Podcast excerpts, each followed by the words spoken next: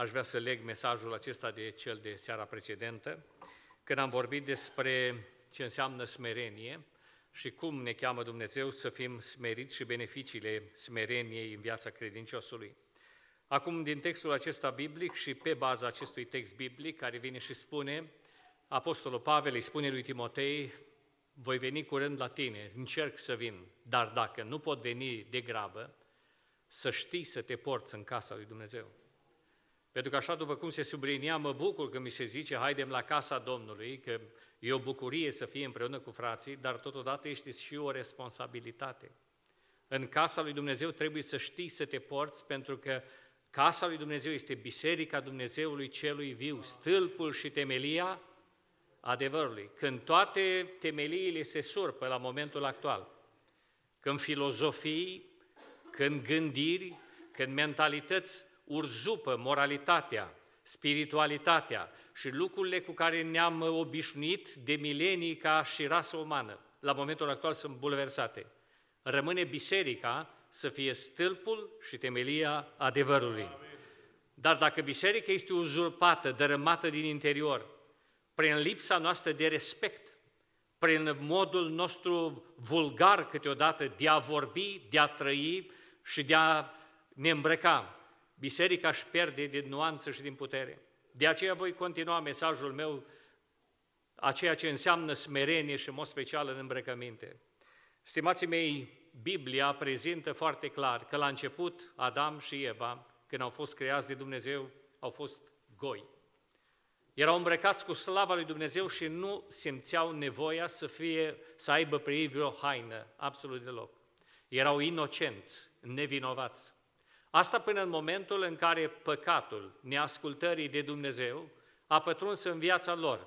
Și în momentul când ei au săvârșit păcatul respectiv, Scriptura ne spune că odată cu săvârșirea păcatului, au observat dintr-o dată că erau goi, dar până atunci cum fusese? La fel de goi. Problema este că ei n-au fost conștienți că sunt goi. N-au știut asta. Nici nu și-au făcut vreodată probleme de lucrul acesta. Păcatul odată intrat în mintea lor, în viața lor, le-a dat conștiința aceasta că sunt goi și spune Scriptura, le-a fost rușine. Pentru prima dată, omului i-a fost rușine și din pricina rușinii pe care o aveau, au dorit să-și acopere goliciunea. Și spune Scriptura, și-au făcut șorțuri din frunză de smochin. Când s-au întâlnit cu Dumnezeu, erau deja echipați. Aveau șorțurile făcute. Le-au cusut la oaltă și au pus acele șorțuri. Când i-a văzut Dumnezeu că sunt goi și i-au spus că ne-am ascuns că suntem goi, Dumnezeu a intervenit și nu le-a luat apăsarea aceasta a goliciunii și responsabilitatea aceasta. Nu va lua niciodată, frații mei. Ce a făcut Adam și Eva în grădina Edenului va rămâne pentru totdeauna. Niciodată omul nu va mai umbla gol înaintea Domnului. Niciodată. Omul va trebui totdeauna să fie îmbrăcat. Citiți în Apocalipsa, când păcat nu mai este, când moarte nu mai este, când toate lucrurile dintâi au trecut, s-au dus. Noi trebuie să umblăm îmbrăcați. Noi trebuie să umblăm îmbrăcați. Și cine n-are haină, spune Scriptura, erau niște martiri sub altar care strigau, stăpâne, până când zăbovești să răzbuni sângele nostru asupra locuitorilor pământului, se spune Biblia că li s-a dat câte o haină să se îmbrace. În Apocalipsa la fel scrie, ai grijă să nu îți pierzi hainele de cel ce spăjește hainele, ca nu cumva să îi se ia și să se vadă rușinea goliciunii sale. Stimații mei, când Dumnezeu intervine, nu îi lasă cu șorțurile lor, ci dintr-o dată Dumnezeu vine și le face din piele. Ori știți foarte bine că pielea nu se poate lua de pe oaie, de exemplu, ei pielea și crește înapoi. Pielea aceea reprezintă jertfă, s-a vărsat sânge. A fost luată pielea aceea și, atenție, nu s-au făcut niște șorțuri din piele, ci s-au făcut haine. Dumnezeu n-a fost de acord nici cu șorțurile din frunzure de smochin, ea se vede, iar nu se vede, că ăsta e sistemul lumii, nici din șorțuri din piele, ci le-a făcut haine din piele. Iubiții mei, e foarte important de cunoscut acest amănunt. Dacă Dumnezeu dorea să acopere numai anumite zone, le făcea șorțurile alea, pe care și le-au făcut ei în primă fază și spunea, vă schimb materialul numai. Nu mă schimb materialul, că ideea voastră e grozavă. Nu! Dumnezeu vine și le face haine ca să acopere. De atunci încoace, aș vrea să vă spun, în fața lui Dumnezeu contează omul respectiv cum stă, și spiritual, dar și firește. Pentru foarte mulți credincioși v-am mai pomenit eu, sistemul ăsta lejer al gândirii, în care se pot expune public, pe jumătate dezbrăcați, cu tot felul de șorțuri, să meargă la saună împreună și așa mai departe, e discutabilă. Foarte mulți fac aluzie, păi, dar Domnul Iisus Hristos doar a crescut pe malul Mării Galilei, crezi că nu a fost niciodată chiar la plajă? Dar chiar nu vă gândiți la aspectul ăsta, ce înguși sunteți, că nu gândiți aspectul acesta, frații mei? Aș vrea să vă spun că Biblia, dacă o citești cu atenție, îți denotă câtă plajă au făcut ei împreună. Îți arată câtă plajă au făcut și cât erau de obișnuiți să stea împreună la mare. Ne spune Sfânta Scriptură, după învierea Domnului Iisus Hristos, 6 din ucenicii Domnului s-au dus să prindă pește, în Ioan, capitolul 21. Eu v-am explicat, pare mi se, la o slujbă, cum se prindea pește pe timpul acela. Când se dezbrăcau de hainele deasupra, că ei aveau haine și aveau și cămăși lungi, robe lungi, își luau hainele deasupra, le luau și le băgau într-un recipient și îl întorceau cu fața în jos. După care ei prindeau pește. Când prins pește, câteodată prins, cum spune Scriptura în textul ăla, au prins 153 de pești mari. Când îi prins pește, nu stau în năvod așa. Dau din coadă și te stropește de n-ai treabă. Problema este cum cobori pe țărm după aceea să-ți vinzi peștele când tu ești ud cu apă sărată. E simplu.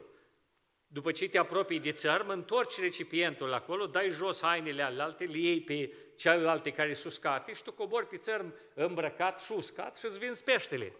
Haideți să citim textul ăla biblic din Ioan, capitolul 21, cu versetul 7, sau de la 6 ca să vedem, sau de la 5 ca să vedem cum l-au identificat. Copiii le-a zis Iisus, aveți ceva de mâncare? Ei au răspuns, nu. El le-a zis, aruncați mreaja în partea dreaptă a corăbiei și veți găsi. Au aruncat-o deci și nu mai puteau trage de mulțimea peștilor. Atunci ucenicul pe care îl iubea Iisus a zis lui Petru, este Domnul. Când a auzit Simon Petru că este Domnul și a pus haina pe el și s-a încins, căci era, prindea pește, v-am explicat, prindea pește și s-a aruncat în. Orice om care se aruncă în mare, fie să înnoate, fie să ducă, să poată înnota mai ușor, care e primul lucru pe care îl face? Se dezbracă. Se dezbracă. Petru și-a dat seama că pe țărm-i Domnul și că el trebuie să duc să întâlnească cu Domnul. Păi, dar n-am mai făcut plajă de atâtea ori cu el. N-am fost de atâtea ori împărtășii cu el, la grătare, pe malul apei și toți vorbeam de una și de alta. Și acum mă duc să mă întâlnesc cu el, ca de obicei, familiarismul, rutina, își spune cuvântul. Nu, nu. Petru își ia haina de acolo de unde trebuia să fie uscată, să îmbracă, să încinge, să aruncă în mare și să prezintă în fața lui Iisus. Ud, dar îmbrăcat. Nu trebuie să vă spun de câte ori au fost împreună la plajă. Textul ăsta biblic arată suficient decența și modul lor, ca să nu mai luăm obiceiurile vremii de la evrei, ca să nu mai luăm lucrurile acestea. Din totdeauna Dumnezeu apreciază și dorește ca cei care îi poartă numele să se poartă într-un chip decent, smerit și să facă cinste lui Dumnezeu. Tristețea pe care o avem și care bate la ușele bisericilor noastre, cum v-am spus și aseară, nu discut situația dumneavoastră, eu vin de mai multă vreme și văd oarecare decență și un respect pe care îți dați casei Domnului, dar el începe să vină. La slujbele de căsătorie veți vedea care mai de care, ca să revenim la slujbele obișnuite, la normal, când avem nevoie de binecuvântarea Domnului, câteodată mireasa rămâne ultima beata, cu rochia ei de mireasă, pe care frații i-a spus să vină pocăită, restul, toți ceilalți sunt mai etalați, mai grozavi, mai dezbrăcați decât... Și astea vă spun din ceea ce văd eu peste tot, că circul foarte mult. unde nu se mai poate spune absolut nimic. Dumnezeul nostru a rămas același, slăvit să-i fie numele. Asta nu înseamnă că dacă am intrat sub har, ne putem permite orice. Aș vrea să vă spun, stimații mei, biserica este stâlpul și temelia adevărului. N-au unde să se doacă oamenii să afle adevărul. N-au unde, nici în Parlament, să minte cu nerușinare, după ce-s dovediți, nici nu recunosc. Unii dintre ei fac pușcării pe drept și spun că sunt nevinovați, sunt martiri în viață. E efectiv, asta e lumea în care trăim noi. Nu avem ce să comentăm, ce să spunem, să beam minciuna ca apa. Biserica trebuie să rămână stâlpul și temelia adevărului. Când tinerii din ziua de astăzi se satură de discotecă, se satură de prostii, se satură de dezmățuri și de orgii, se pune, domnule, unde mă duc? Unde mă duc? Pe stadion n-am ce face, chiar dau de bețivi. Unde mă duc? În Parlament iară dau căștia cu amante. Unde mă duc? Mă duc în biserică. Și când vin în biserică, se sperie câteodată că unele biserici nu mai sunt stâlpuri și temelie, sunt doar parade de modă și case de ispitire. Atâta tot. Sub grija noastră îngăduitoare să lăsăm ca fiecare să fie expresiv în feminitatea și masculinitatea lui. Ori, stimații mei, Evanghelia prezintă foarte clar că smerenie înseamnă să ai o atitudine de bun simț în fața lui Dumnezeu, că asta nu e casa noastră, e casa lui Dumnezeu. Și în casa lui Dumnezeu noi trebuie să-L facem bine să se simtă Domnul, nu noi, nu tu, nu eu. Totodată în casa lui Dumnezeu, Dumnezeu trimite anumiți oameni, mână anumiți oameni. Ne spune Sfânta Scriptură că atunci când Domnul Iisus a venit în lumea aceasta, receptivi la mesajul lui n-au fost culții și spiritualii vremii. Farisei, cărturarii, rabinii vremii nu au fost foarte încântați. Preoții vremii, niciunul dintre ei n-a venit să stea de vorbă cu Iisus, în afara faptului Nicodim, și el a venit noaptea. Dar efectiv, ei n-au venit, ei știau, ei cunoșteau. Și Domnul Iisus face o declarație care bulversa lumea morală a vremii, și anume, curvele și vameșii intră înaintea voastră în Împărăția lui Dumnezeu. De ce? Pentru că ei și-au identificat păcatul, ei știu care-i situația. Băi, e păcătos, s-a terminat, unde mă duc? În timp ce ceilalți spun, trebuie să mă primească Dumnezeu. Eu n-am fumat, n-am cutare, n-am cutare, o listă a pocăiților pe care o avem noi. Ăștia am spus, domnule, eu le-am făcut pe toate, eu mă duc, unii stâlpul și temeria adevărului și vin în adunare. De foarte multe ori copiii noștri nu vin, pentru că stăm bine. Nu au dansat, n-au mai spus eu minciunic acolo, dar ce e asta? Nici pe Domnul nu l-a primit. Iubiții mei, și când vine în adunare, trebuie să găsească în adunare nu un loc prin care a fost ispitit ca înainte, ci un loc în care Biblia spune casa mea se va chema o casă de... în care omul să spună, Doamne, ai milă de mine păcătosul și Dumnezeu să-l ierte, Doamne ajută. Păstrăm biserica un asemenea loc, pentru că din nefericire, vreau să vă subliniez faptul că din nevegherea noastră se greșește în aspectul acesta. Și foarte mulți frați și în mod special surori care sunt mai sensibile la domeniul acesta, peste tot Biblia le vorbește surorilor să fie îmbrăcate în chip cuvincios, cu rușine și sfială. E foarte important lucrul acesta. Pentru că, stimate surori și iubiți frați, Dumnezeu a creat pe cele parte bărbătească și parte femeiască. Bărbatul este foarte atent la ceea ce vede. Tot ceea ce vede are o expresivitate deosebită pentru el. Femeia este foarte atentă la ceea ce îi se vorbește, îi se comunică și în mod special dacă este atinsă. De aceea e foarte important pentru noi regulile astea să le ținem minte, să le ținem cont. Nu avem voie ca bărbați să atingem surori în biserică, să le mângâiem pe spate și așa mai departe, să, în afara faptului de un pace a Domnului, nu trebuie să mai facem alte gesturi. Pentru că de foarte multe ori Biserica Domnului e un loc în care pătrund anumiți oameni și, spune Scriptura, strecurați anumiți bărbați și femei care n-au aceeași țintă ca noi, ci vin în Biserica Domnului bucurându-se de iubirea noastră frățească, permitându-și lucruri care n-ar trebui să fie în casa lui Dumnezeu. Și când apar la un moment dat situații, se aruncă pe toți din adunare. De aceea trebuie să fim foarte atenți. Continui pe linia aceasta, frații mei, a modestiei în îmbrăcăminte și a rușinei. Aș vrea să vorbim care sunt cauzele lipsei de rușine din zilele noastre de astăzi și în mod special în sânul comunităților noastre. De ce anumiți oameni nu mai sunt sensibili la Cuvântul lui Dumnezeu? Prima cauză este păcatul repetat. Când păcatul apare pentru prima dată în viața unui om, el produce rușine, cum a produs la Adam și Eva. Dacă păcatul acela este repetat, rușinea se pierde. Deci rușinea se pierde. Și în momentul în care rușinea s-a pierdut, omul este obișnuit cu păcatul, este obișnuit cu nelegiuirea. Efectiv, el nu mai știe de rușine. Dați-mi voie să vă citesc un text biblic din Țefania, capitolul 3, cu versetul 5, unde Sfânta Scriptură spune în felul următor: Domnul este fără prihană în mijlocul ei, El nu face nici nelegiuire în fiecare dimineață, El scoate la lumină judecățile, fără să înceteze vreodată. Dar cine este nelegiuit nu știe de rușine. Când ai ajuns nelegiuit, când ai repetat păcatul acela, că acum îți place, chiar dacă ai ascuns păcatul ăla, nu știi de rușine. Și există o lipsă acută de rușine.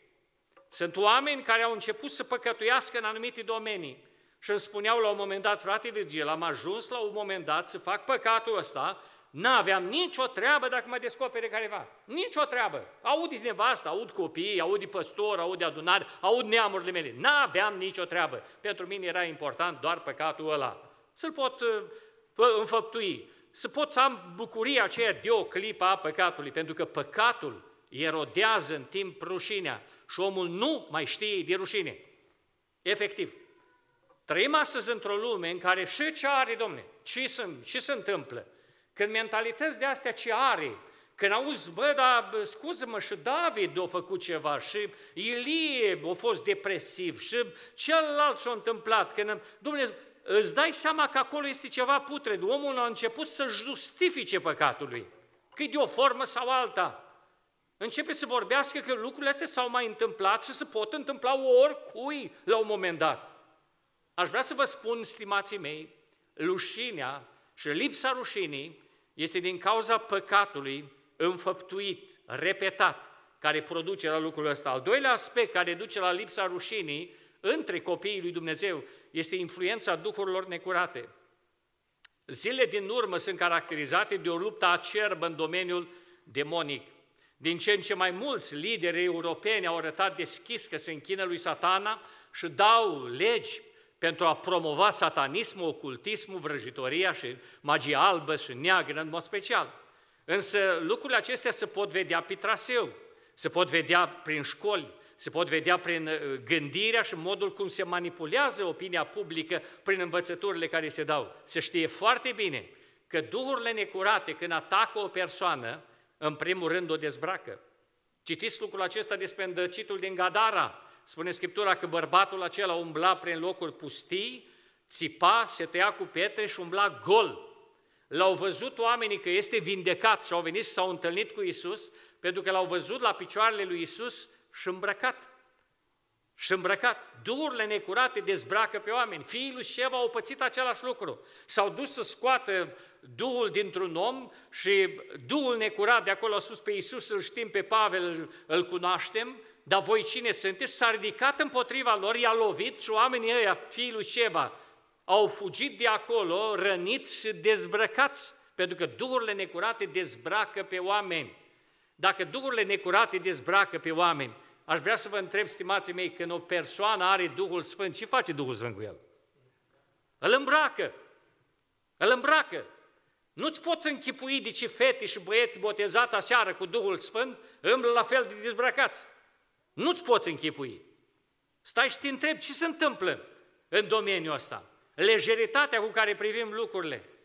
Când duhurile necurate ajung în viața unei persoane, lupta lor este la nivel de modă, la nivel de case de modă, la nivel de formatori de opinie, să dezbrace pe oameni, pentru că au o singură țintă. Dintre toate păcatele pe care le face un om, singurul păcat care alterează templul Duhului Sfânt este curvia.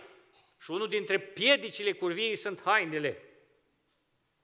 Dacă hainele sunt luate de pe om, și în mod special de pe femei, dacă hainele sunt luate, drumul spre acest păcat este mult mai ușor, facil.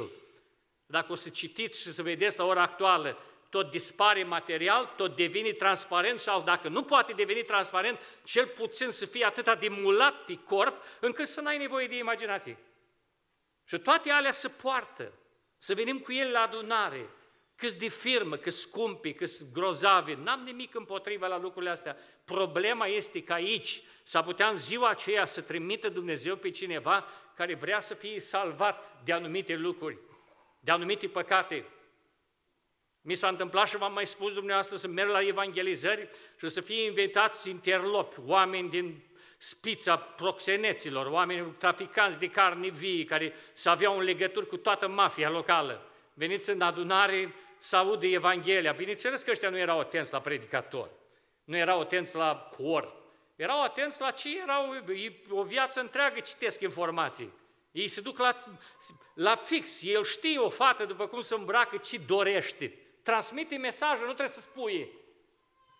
Și când iese fetele slujitorilor și nevestele lor să cânte în față și când el vine și spune, Dom'le, dar voi sunteți, ce faceți aici?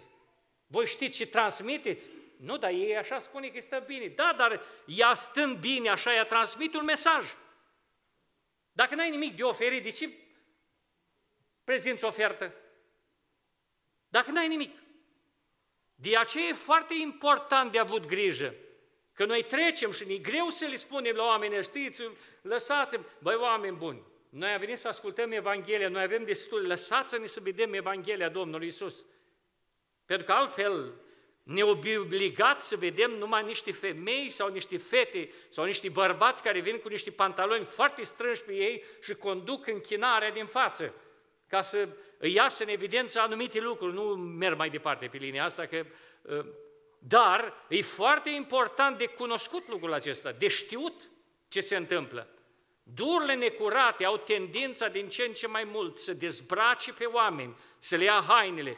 Și auzim astăzi, mai ales când e cald afară, e foarte lejer, putem veni, că e har în adunare. Da, e har, dar noi trăim în firea pământească și suntem ispitiți.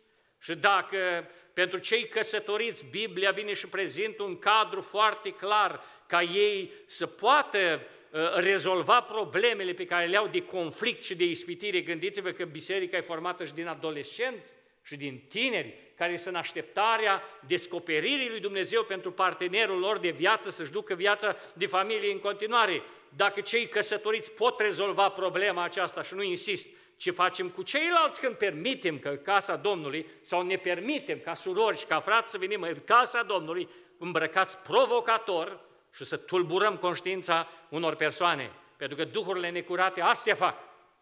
Asta fac. Ne obligă, ne forțează, ne îmbată de cap, veniți provocator, după care, după ce s-o terminat, nimeni n-are treabă cu predica. Să duc lucrurile necurate, ai văzut ce bine arată? Ai văzut cum e?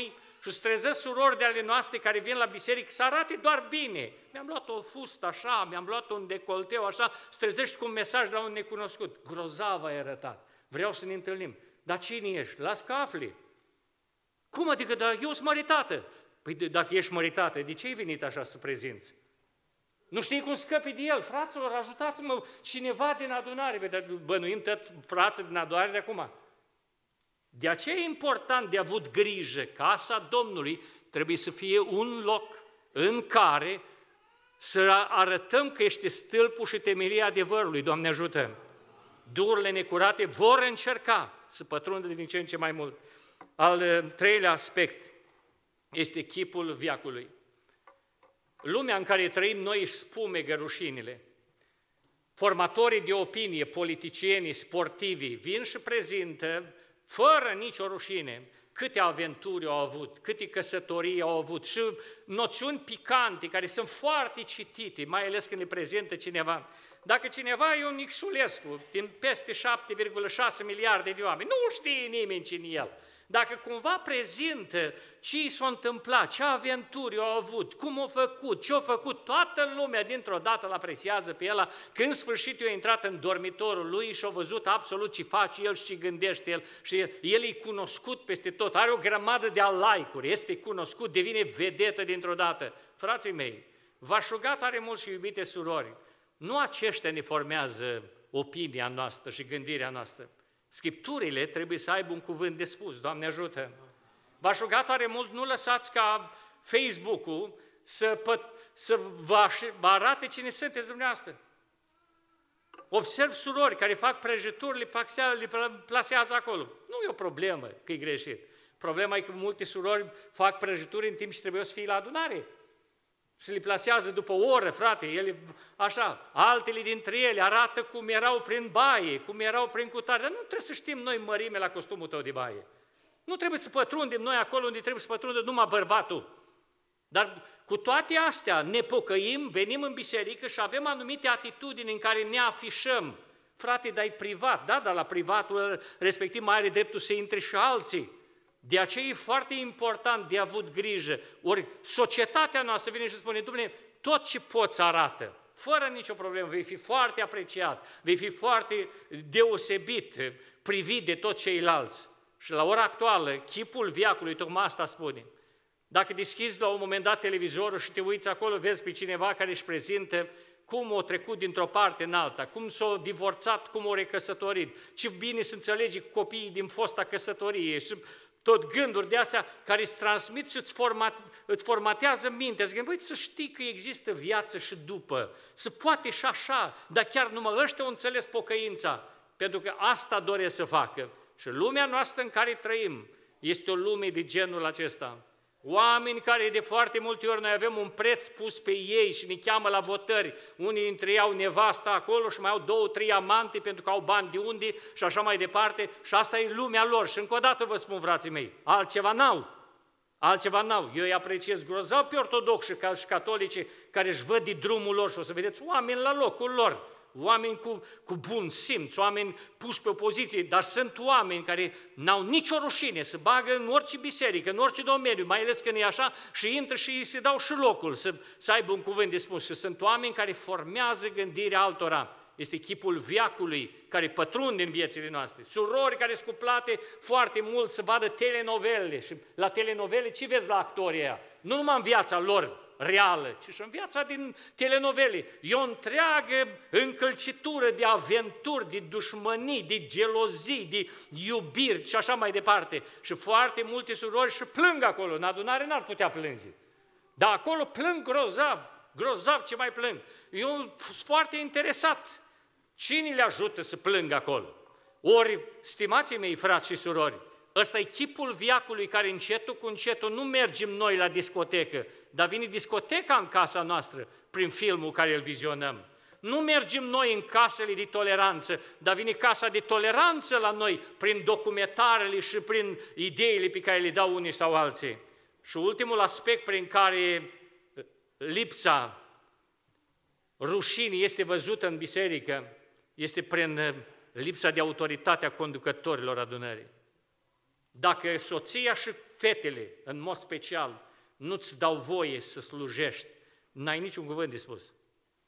Am observat o grămadă de frați care vorbesc foarte puternic despre Ilie Tijbitu, care vorbesc foarte puternic despre revenirea Domnului. Nu vorbesc nimic despre o purtare cu bună cuvință, pentru că nevasta nu-i dă dreptul să vorbească, sau fetele lui nu-i dau dreptul să vorbească, pentru că se contrazice singur.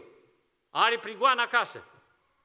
Și sunt o grămadă de slujitori la care soțiile nu-i interesează că ei predică Evanghelia. Pe ele interesează să arate ele bine că sunt neveste de slujitori. V-aș ruga tare mult, sunt multe biserici în țara noastră care n-au nicio învățătură pe direcția asta. Fiecare bine și chiar păstorul apreciază, dar stă bine totuși până la toată urma, că el ce să spui? Frații mei, slujitorii bisericii, împreună cu soțiile și casele lor, trebuie să știi lucrul acesta.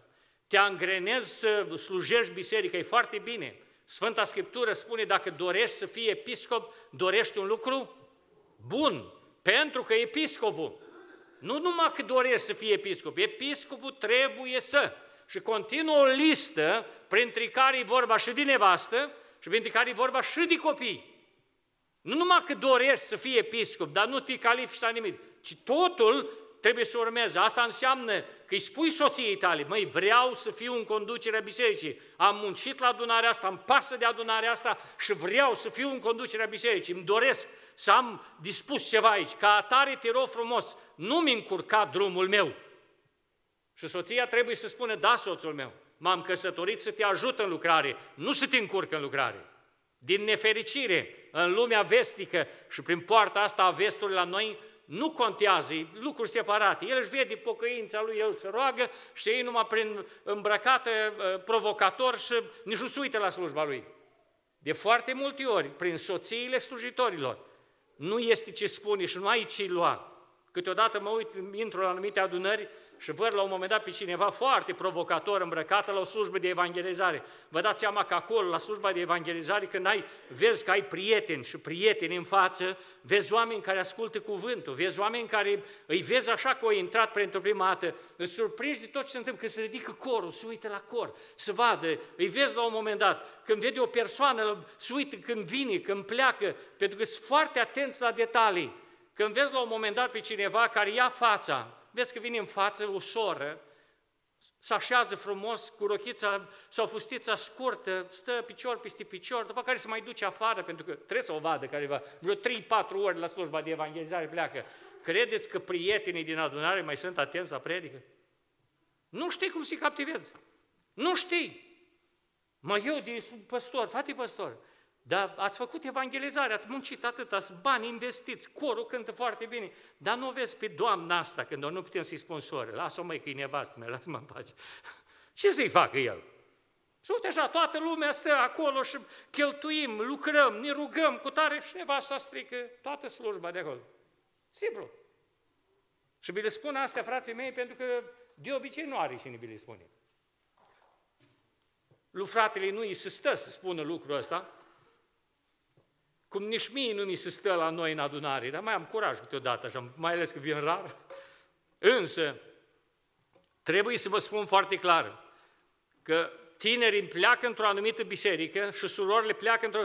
Dar de ce acolo, frate, se poate? Și am văzut surori care vin așa și care vin așa. De ce se poate? Când stai știu se poate, pentru că nevasta păstorului a spus că se poate. Păstorul nici el nu-i de acord, dar n-are ce face decât să fie exilat undeva. Asta e situația. Rămâne și el în poziția aia. V-am pomenit aici cauzele lipsei de rușine. Prima cauză pe care am subliniat-o foarte clar a fost păcatul repetat care distruge rușinea în om și în momentul respectiv omul devine nelegiuit și nu știe de rușine. Efectiv, n-are nicio treabă. Al doilea rând este influența duhurilor necurate care sunt din ce în ce mai persistente în domeniul acesta. Apoi este chipul viacului acestuia care merge și ultimul este soțiile și fetele slujitorilor care le închid gura să prezinte o învățătură sănătoasă. Aș vrea să vă prezint acum cum se manifestă lipsa de rușine ca să o puteți identifica. Pentru că ea se manifestă și la noi. Ea pleacă. Primul mod de a merge este tupeu și îndrăzneală obraznică. Deci n-are nicio treabă cu nimeni. Tu organizezi evanghelizarea și el vrea, sau ea vrea, în prim plan acolo. Vreau în față. Dar dumneavoastră nu vezi cum ești îmbrăcată? Nu, eu vreau în față, la un moment dat. V-am spus că la noi în biserică m-am pomenit odată, am avut mai multe experiențe în domeniul ăsta, la o slujbă de căsătorie cu o doamnă venită, nu era soră de noastră, cu o doamnă venită foarte provocator, cu rochia foarte scurtă și foarte strâmtă și toate erau foarte. Și... chiar pe prima bancă, stătea acolo. La un moment dat, toți frații se uitau așa, eram stânjeniți noi de ea. Ea n-avea nicio treabă. Ea era acolo, când putea ea avea sute de spectatori așa, adunați pe degeaba. Când? N-avea nicio treabă, efectiv. Am chemat pe un om de ori și am zis, de ce ai dus-o pe doamna asta aici? Ia o șudu, dar unde s-o duc, frate păstor? Noi avem undeva la balcon, în așa, avem un ficus de ăsta mare, așa, foarte mare. Zic, după ficusul ăla acolo, stă ca în grădina Edenului, că aproape acolo, e pe îmbrăcate. Du-o acolo după ficusul ăla. Și o plasat-o în zona respectivă. Trebuie să ai grijă ce faci cu situații, că strică toată slujba la un moment dat. Însă dacă întrebi așa ceva, spune, dar ce are? Eu am fost invitată, eu am venit, nici nu mă interesează cine-i mireasa, nici nu mă interesează cine-s părinții. Eu am venit eu să fiu atracția zilei. Dacă reușesc să iau prin planul, de ce nu? Și asta sub ochii bunului simț, a lipsei noastre de, dom'le, n-am curaj. Deci el are curaj să vină la mine în casă, să facă ce vrea și eu n-am curaj să-i spun puțină rușine. În domeniul ăsta trebuie să învățăm, Doamne ajută! În domeniul ăsta trebuie să avem tărie ca și slujitori. Face parte din păzirea turmei de lupi care vin în biserică. Primul aspect este tupeu, îndrăzneala. E mai rău când apare tupeul ăsta de la surori și frați de ai noștri. Atunci e problema. Spune Sfânta Scriptură în Proverbi, capitolul 7, cu versetul 13, în felul următor. Ea l-a îmbrățișat și l-a sărutat și cu o față fără rușine i-a zis: eram datoare cu o jertfă de mulțumire, azi mi-am împlinit juruințele, de aceea ți-am ieșit înainte să te caut și te-am găsit. E vorba de o femeie care avea bărbat și îl întâmpina pe altul aici. Și problema este că a venit cu o față fără rușine. Și știți ce e interesant? Că combină păcatul pe care vrea să-l facă cu spiritualitatea, cu jertfa de mulțumire. Eram datoare cu o jertfă de mulțumire. Combină, totdeauna să caută un mijloc, un verset măcar, ceva acolo ca să-i exprime, să se dea voie cât de cât să gândească biblic, ca celălalt să fie cât mai ușor de păcălit. Dar cu o față fără rușine, tupeul, îndrăzneala, se manifestă în foarte multe comunități și trebuie să identificăm lucrul ăsta. Când vorbesc cu anumite persoane, mi s-a întâmplat că a fost curentul ăsta, sper că la dumneavoastră a trecut, la noi, când surorile mai tineri, în mod special adolescentele sau coristele, veneau cu rochițele mai scurtuți, așa, chiar în perioada aia, din cauza valului ăsta, s-o dat în 2009 de hotărârea aia la Consiliul Bisericesc, când stă jos să aibă genunchi acoperiți. Știți că s-o dat lucrul ăsta. Ei, era valul ăla și m-am trezit și eu la noi în adunare cu o fată în cor care a venit provocator. O venit, s-o așezat jos, m-am dus la ea în timpul rugăciunii și am spus: te rog frumos, știi de ce am venit la tine? Da, știu. Bun, să fii pentru ultima dată. Altă dată te urcăm sus pe podium, te prezentăm bisericii că nu asculți. Din momentul ăla toate celelalte au întrebat. Ce te-a întrebat păstorul? Că a fost în timpul rugăciunii. Mi-a spus să nu mai vin. S-a gătit. Dar dacă lași pe una, vine și cealaltă. Și începe să aibă o gândire de asta. V-am spus dumneavoastră că am fost într-o capitală europeană și dimineața am fost la slujbă, invitat să predic acolo și după masă tot acolo. Și dimineața când m-am dus, toate doamnele și domnișoarele cu picioarele dezgolite acolo, cu fustele foarte scurte și lejer așa, era obișnuință la ele. I-am spus la păstor: bă, nu mai am ce face, asta e treaba, nu avem ce... Cu toate că păstorul avea soția și copiii la locul lor, dar era lui rușine din nerușinarea lor. Și nu avea cum să le spună. Și a spus: lăsați că o să vezi că biserica se poate corecta în direcția asta. Că voi aici aveți prieteni, aveți copii, aveți adolescenți care vin și voi nu trebuie să fiți un loc de ispitiri, poate doamnele și domnișoarele nu-și dau seama. Și le-am spus la prima slujbă pe care am avut o tematică, ceva acolo, și am spus: după masă, vreau să vă prezint foarte clar, vom discuta despre ținuta cuvincioasă în adunare și în mod special la surori. Vom discuta despre rochițele foarte scurte, vă fură satana materialul, nu știu unii materialul, vi l-a furat, recuperați, faceți ce puteți, că la un moment dat după masă o să lungiți scurt, o să trăgeți din fustițele cele scurte și o să le mai rupeți și așa scurte tare. Dacă le mai rupeți încă o dată, vă dați seama, e catastrofă deja și așa e tragedie. Dar se întâmplă nenorociri. Aveți grijă de lucrul ăsta. Vă spun lucrul ăsta ca să nu vă pun să vin dintr-o dată în fața voastră. Și în seara asta m-am uitat așa peste biserică, domnule, nu cumva să predic. Și vreo soră, chiar eu am fost în niște adunări și am predicat de lucrul ăsta și bietele surori spuneau: n-am șalul la mine să-l pun pe genunchi. Celelalte trăgeau materialul, nu era elastic, dar doreau să-l facă elastic cât de cât. Se străduiau și ele în fața cuvântului, doreau să schimbi ceva. Și am spus: vreau să nu trăiesc. Când s-o termina slujba, toate surorile, păstorul s-a acum discurcă-te, toată, frate Virgil, cu tot respectul și cu toată sinceritatea, spune: nu sunt fuste de astea, nu sunt. La noi, în țara asta, nu sunt. Am fost pe la toate bazarurile, pe la toate magazinele. Doar știi, în țară este, te duci în magazine, găsești lungi, scurte, potrivite, dar aici nu este. Ne scuz, dar nu este. Surorilor, nu știu ce este și ce nu este. Eu trebuie să predic adevărul. Biserica este stâlpul și temelia adevărul și eu trebuie să-l predic. Eu nu pot predica după voi, că este sau nu este. Eu trebuie să predic. Diseară o să predic despre îmbrăcămintea. O să vedem. Veniți tot așa, nicio problemă. Dar eu o să predic, nu știu cum. Seara toate surorile au fost cuvincioase, slăviți-o vie Domnul. Departe de țară, au găsit cu ce. Și nu am văzut adăugituri, așa să zici, că între adunări o cusut ceva de un material de aceeași culoare și l-o adăugit. Nu, nu, era îmbrăcăminte. Dar dacă se poate veni altfel, cu îngăduința slujitorilor, de ce nu? De ce numai fata lui sau numai sora cu tare?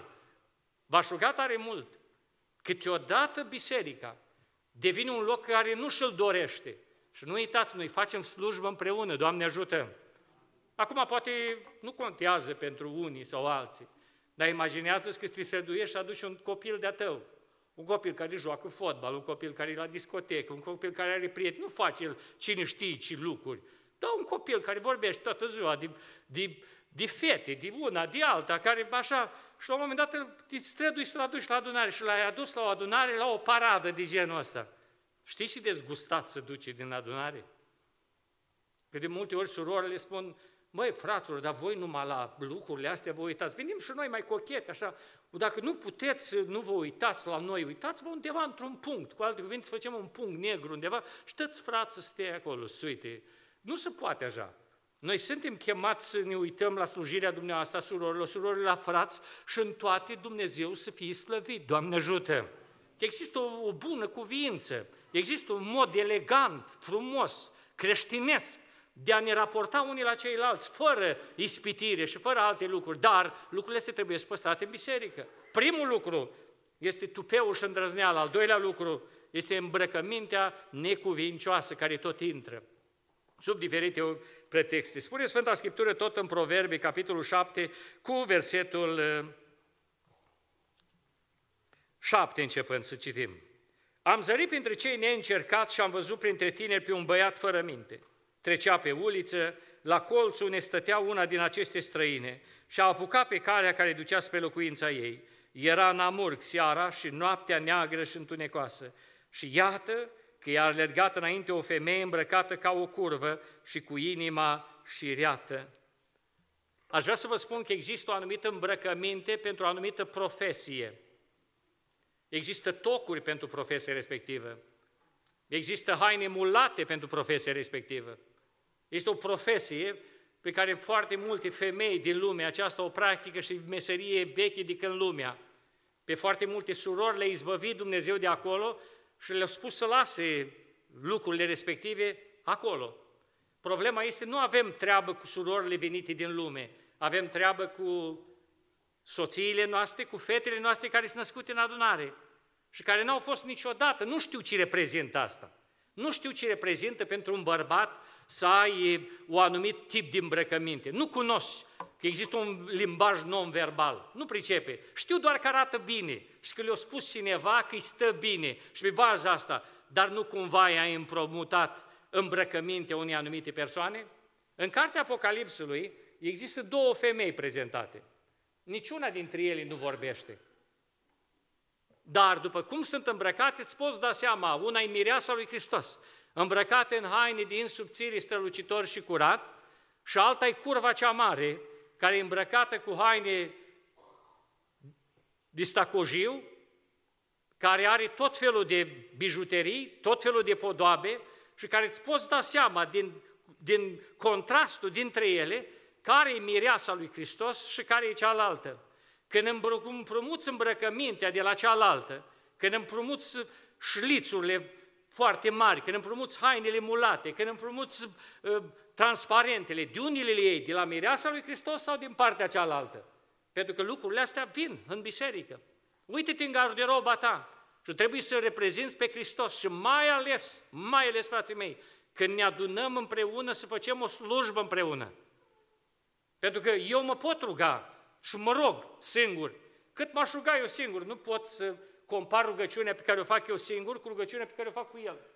Și cu el mai sunt zeci și sute de frați care se adună la o întrunire și începem împreună să ne rugăm. Pentru ce să ne strice cineva părtășia asta?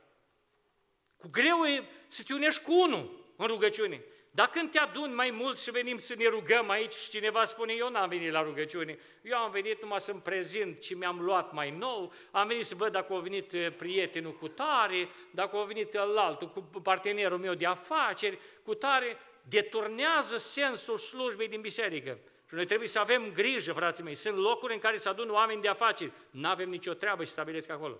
Sunt locuri în care oamenii se duc și fac probii la haine. N-avem nicio treabă cu locul ăla. Când venim la adunare, venim la un loc de rugăciune, amen.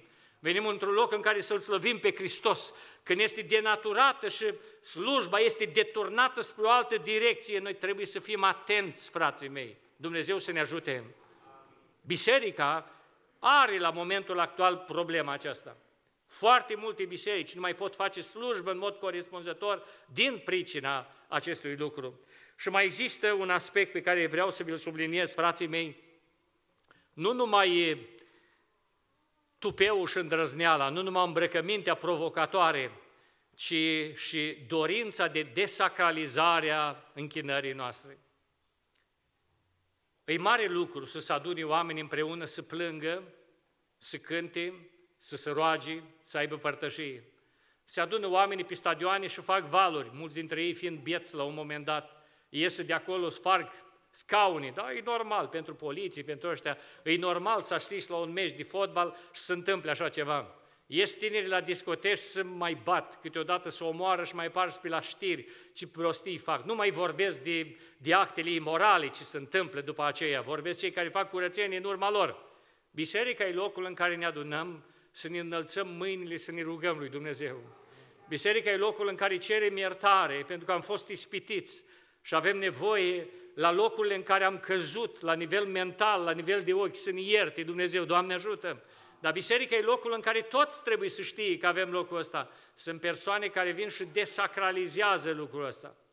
Efectiv, e casa lui Dumnezeu, stâlpul și temelia adevărului. Și prin atitudinea respectivă vin și desacralizează. Le-am spus și vă repet și dumneavoastră, eram odată într-o biserică mare din țară, dacă vă spun, o știți, și trimite la un moment dat un grup de surori din biserică trimite un bilețel la fratele păstor și spune, frate păstor, vedeți surorile alea din față, ce decolteuri au și ce rochițe scurte au, au venit și le-au pus oameni de ordine chiar în față. Nu vă dați seama că toți bărbații noștri se uită numai la ele, și frații din adunare, vrei, nu vrei, chiar în față acolo. Și fratele păstor îmi spunea, frate Virgil, dar alea nu surorile noastre, astea sunt niște prietene. Și i-am spus, frate păstor, aș vrea să vă spun că prietenele astea, săptămâna trecută au fost la biserica de care aparțin ele, ortodoxă sau catolică sau alt rit religios, și vreau să spun că acolo au fost, nu ca aici, au fost îmbrăcate cuvincios. În fața preotului, în fața păstorului lor, au fost îmbrăcate cuvincios. Cum de ei la nuntă la noi și la evanghelizare la noi vin altfel? Cum de? V-aș ruga tare mult. Vă cheamă cineva la mormântare, la cineva ortodox și trebuie să intrați în biserică. Nu intrați în așa fel încât să stricați slujba la oamenii aia. Intrați cu bun simț. Intrați cu respect. Nu că ești pocăit și tu vii și tu n-ai nicio treabă cu crucea și cu celelalte. Te-aș ruga frumos când mergi, respectă ceea ce fac oamenii aia acolo. Respectă. Că n-au ajuns la convingerea ta, când au ajuns la nivelul tău de înțelegere, nu e proba asta, nu-i dovadă de trebuie să arăți aroganță, mândrie, dar niciodată, frații mei, nu trebuie să arătăm prostie. Niciodată. Noi trebuie să fim oameni care să-i respectăm. Într-o lume în care oamenii trăiesc în tot felul de păcate, îi vezi că se mai adună oameni puțini duminica dimineața la Biserica Ortodoxă, Dumnezeu să-i binecuvinteze. Să adună, să roagă și ei acolo. Să roagă în altă parte. Când te duci undeva, nu desacraliza slujba aceea, prin felul tău de a veni și a intra cu bocanci acolo. Totodată vegheați să nu se desacralizeze casa de rugăciune. Când ne adunăm și muncim foarte mult, ne rugăm, unii postez și la un moment dat vine cineva, că parcă nu știe că vine la biserică. Și știi ce e interesant? Observ foarte multe persoane, în mod special femei, care se duc cuvincios în fața preotului, că altfel nu le-ar primi. Doamna Elena Udrea a dat ca ministru al dezvoltării și a tineretului și a avut odată o grămadă de bani la Putna.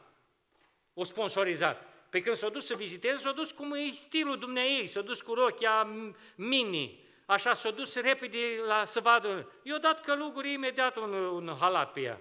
Pus halat împrejur și a intrat să vadă unde și-o cheltuie banii. Dar nu a intrat cum o vrut ea. Pentru că desacralizează.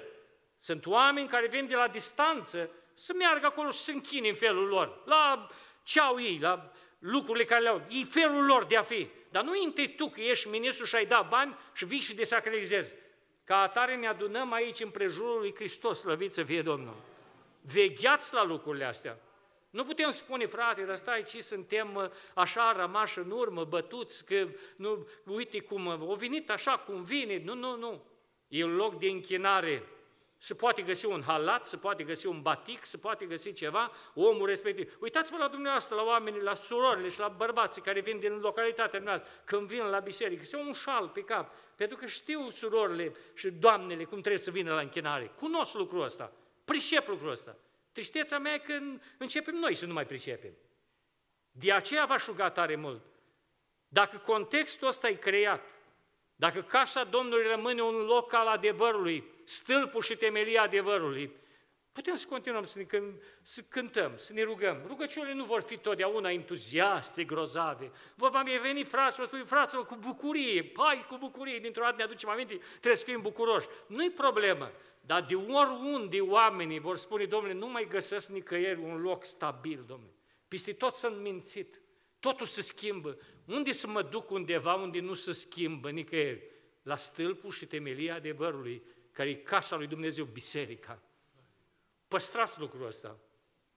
Nu vă pot garanta că toți copiii o să vă urmeze credința. M-aș bucura și vă doresc lucrul ăsta, Doamne ajută.